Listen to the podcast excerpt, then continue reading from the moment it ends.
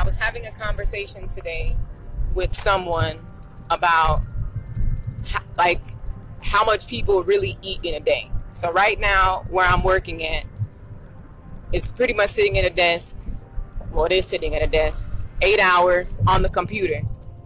And then when you look around, everybody is eating all day long. Even though the rules say we're not supposed to snack in the room, it doesn't matter. We will eat all day long. And for me, I'm just like, well, how can someone sit up and then complain and talk about their weight and or say I, am trying to lose weight and I can't, but I see them all day just stuffing their face. For me today, I had one like one thing for lunch. That was it. And I'll admit it was something I normally don't even eat. I had like a bag of regular plain potato chips and an apple. Because I had, you know, some drinks and teas and stuff that morning, I'm pretty much good. That's but that's how how I eat. I'm not suggesting everybody eat like that. I'm just saying when you look and I see people and then I hear people complain about it, I'm like, well, what do you want me to do? Or what do you want anybody else to do for you? If you can't kick the habit of feeling like you need to, you know, satiate yourself all day by by eating. So I was having a conversation with someone else about that um, while on my lunch break, and he said he, that they he noticed that same thing too. He just wasn't sure of how to approach people with it because when people come to him seeing that he is a Reiki master, he feels like when he tells them that you need to come to me with a clear head and an empty stomach, he gets people telling him that they can't do that. And I, I don't know, somebody help me out and tell me why you feel like, or, or if you happen to see this too, you know, in your area of work, like why, I don't, I don't know how to phrase the question but it's why is it that when there's a person who feels like they just can't stop eating all day and then they come and they're saying well they can't lose weight because they're eating poorly all day. So let me correct make sure i say that. It's not that they're eating all day they're eating poorly all day. And then when you give them advice because they're asking for the advice then they come back and say they can't like how how far are you willing to continue the conversation with that individual about losing weight and dietary practices and lifestyle practices if they just continue in that state with that conversation that state of mind that they can't do this or they they can't do that?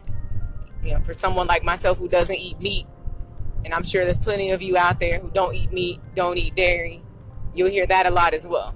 Well, I can't give up my meat, or I can't give up my cheese.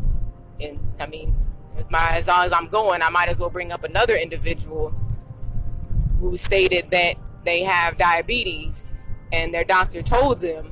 So their doctor told them that in order to help, like reduce them having to take their insulin, for them to either lower or get rid of their dairy intake and they said they couldn't. They said they could give up meat if they really needed to, which they haven't. But then they said they couldn't give up the dairy. And I'm looking at it as well, if your doctor is explaining to you that this is something that would be beneficial to your health, and you're going to them for that, you know, for that purpose, why wouldn't you take that advice? Is it something just I feel like maybe there maybe there's a mental blockage or mental disconnect, or I mean, it could be it could be a variety of things on why an individual chooses not to follow said advice. But for you know me, if I'm gonna ask somebody a question, me personally, and I get an answer, then I feel like even if it may not be the answer that I wanted to hear, I already asked the question. So then I'd either have two options either to do what was being told, you know, or to just stop complaining about it. Because either one is going to, there's going to be some type of action that, you know, comes about. If I do something about it, you know, i.e., changing my dietary practice, changing my mindset, changing um, or implementing an exercise routine, I'm going to see results in that facet as well as if I stop complaining about it.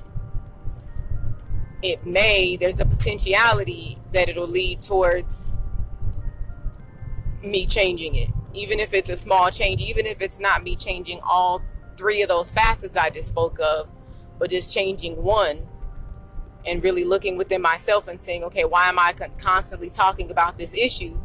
There will be some sort of change, in my opinion. I mean that. I mean that was that's pretty much the the conver the, the topic of conversation. Just people eating poorly all day, then complaining about it, then asking for help, then once you give them help, complaining some more, or using um, words like they can't and or which most times it means they won't and then how would you handle that situation peace